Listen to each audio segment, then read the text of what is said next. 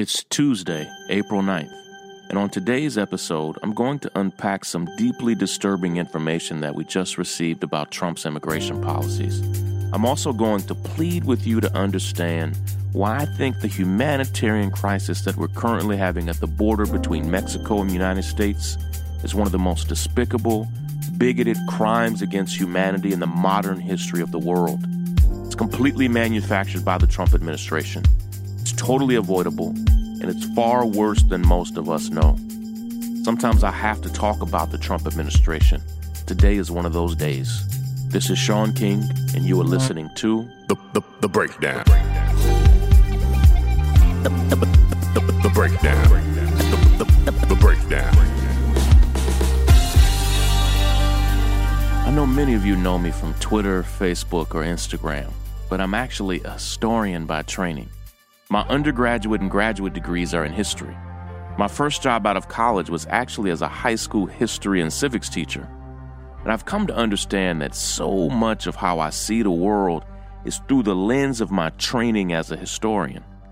And there's one big lesson that I learned in all my years and in all of my training that I'm likely going to repeat on this podcast over and over again. It's this lesson. It's hard to understand a moment in history when you are in it. Let me repeat myself. It's hard to understand a moment in history when you are in it.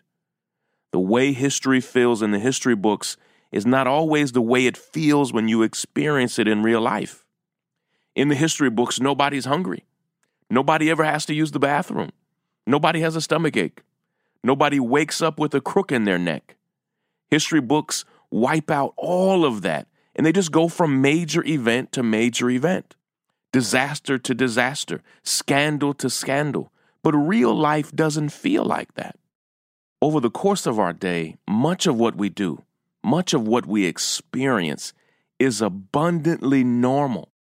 And right in the midst of our abundantly normal day, in between homework assignments that are due and needing to perform a task for our jobs, in between needing to pick up our kids and thinking through what we'll have for dinner, in between the moments that make us all human, the unthinkable often happens. Sometimes it's truly horrible, but our day must go on. We have to keep it moving, sometimes even having to have a painful level of cognitive dissonance to compartmentalize the trauma and horror that we may have seen or heard about, all to simply keep on living and keep the day moving forward. And I believe as a nation that we are in a deeply disturbing level of denial. I think we have a base level understanding that Donald Trump is dishonest. And how could we not? Since he's taken office, the Washington Post has now documented over 10,000 lies that he has told. It's more lies than have ever been documented from any politician over the course of their entire life. And he's just been in office a little over two years. So we know he's dishonest. I think the majority of Americans accept that he's immoral, that he's a man of low character and integrity. But what I need you to understand is that the nexus of all of these horrible things that we believe about Trump, the nexus is made most evident at one place, and it's at our border. As much as I understand that people want to investigate Russian collusion and Russian interference, as much as I understand that people want to see Donald Trump's taxes and a copy of the Mueller report, I get that. I get all of it. I do. But I don't think that anything going on in this country is as severe a crisis as what's going on at the border. I actually do believe that what's happening there is fully criminal and it deserves more attention.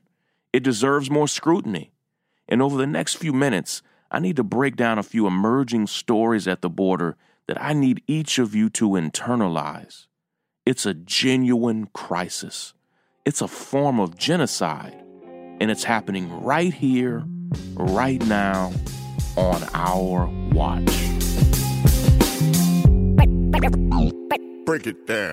In just about seven minutes, I'm going to break down seven things that you need to know about what's going on at the border. First, hours ago, we learned from three different sources that Donald Trump himself has been driving his administration to continue the policy of separating parents from their children and then shipping the children and parents off in two different directions, often sending the children to live in faraway states, then deporting the parents. Multiple sources confirm this with Geoff Bennett, who is NBC's White House correspondent and also happened to be my editor in chief at our school newspaper when we were students at Morehouse College. Geoff confirmed with his sources that Donald Trump has repeatedly, repeatedly insisted that this cruelty, which is completely demented, is what will keep immigrants from even coming to our border in the first place. Number two, three days ago, the Trump administration admitted that it will likely take them a minimum of two years to figure out how to find parents that they deported in order to reunify them with the children that they shipped off to over 22 different states around the country. They knew exactly what they were doing when they did this. And my blood is boiling even reporting this to you. As a parent of five children, I cannot even imagine the pain and horror and trauma that these families have undergone. And again, I need you to understand that it was all done this way on purpose in the name of being a deterrent. But listen to me this cruelty is not a bug, it's a feature. The cruelty is the purpose of it all. Number three, the Washington Post reported from multiple sources something that we've long since believed, but this weekend the Washington Post overtly confirmed it. Donald Trump announced to his cabinet that Stephen Miller, who is the single most bigoted man in the entire White House, is in charge of all immigration programs. Now, this has been inferred for over two years, but now it's confirmed. He wrote the Muslim ban. He invented the idea of separating families and shipping them thousands of miles away from each other. And this man has been a cruel racist since he was a child. I wrote exhaustive reports on Stephen Miller when I was the senior justice writer at the New York Daily News and again at The Intercept. He was a bigot in middle school. He was an overt, foul bigot and racist at his high school. His classmates have all spoken of specific moments of his horrible bigotry. He was a bigot in college.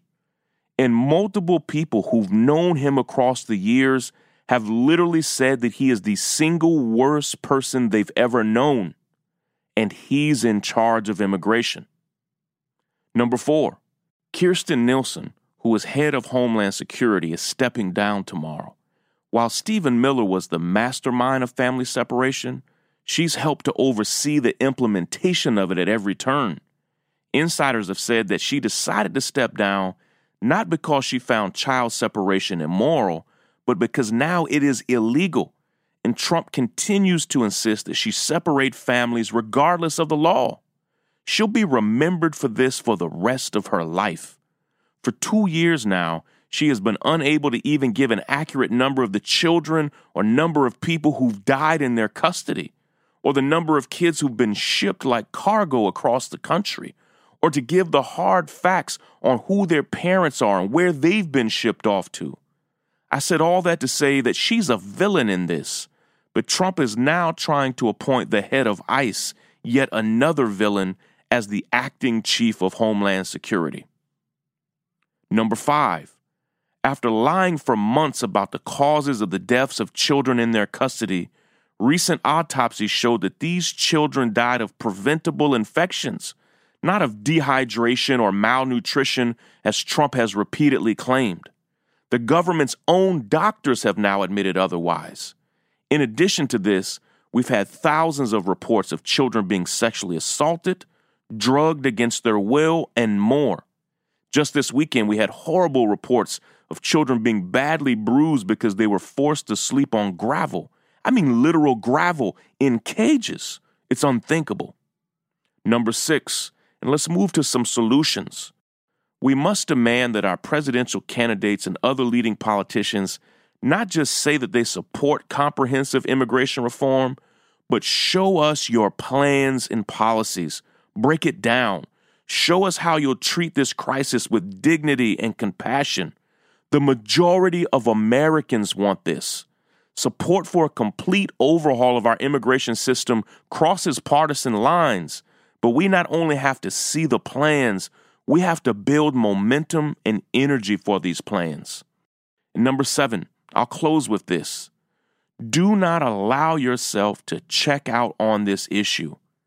First and foremost, it's happening in our nation, with our tax dollars, on our watch. And the root of this entire immigration catastrophe is bigotry and white supremacy.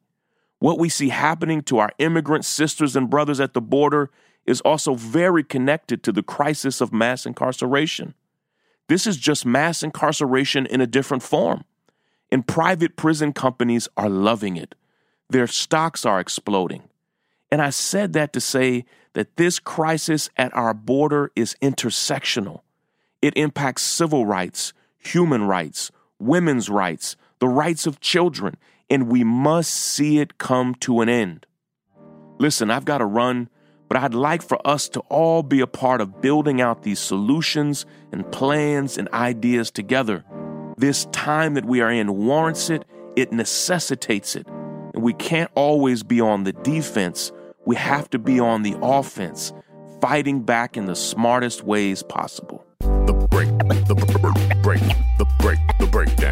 Thank you all for making it all the way through this episode of The Breakdown. We're not just here to change the news, we're here to change the world. If you haven't already subscribed to our podcast, we'll be right back here every single weekday breaking down important news stories and issues.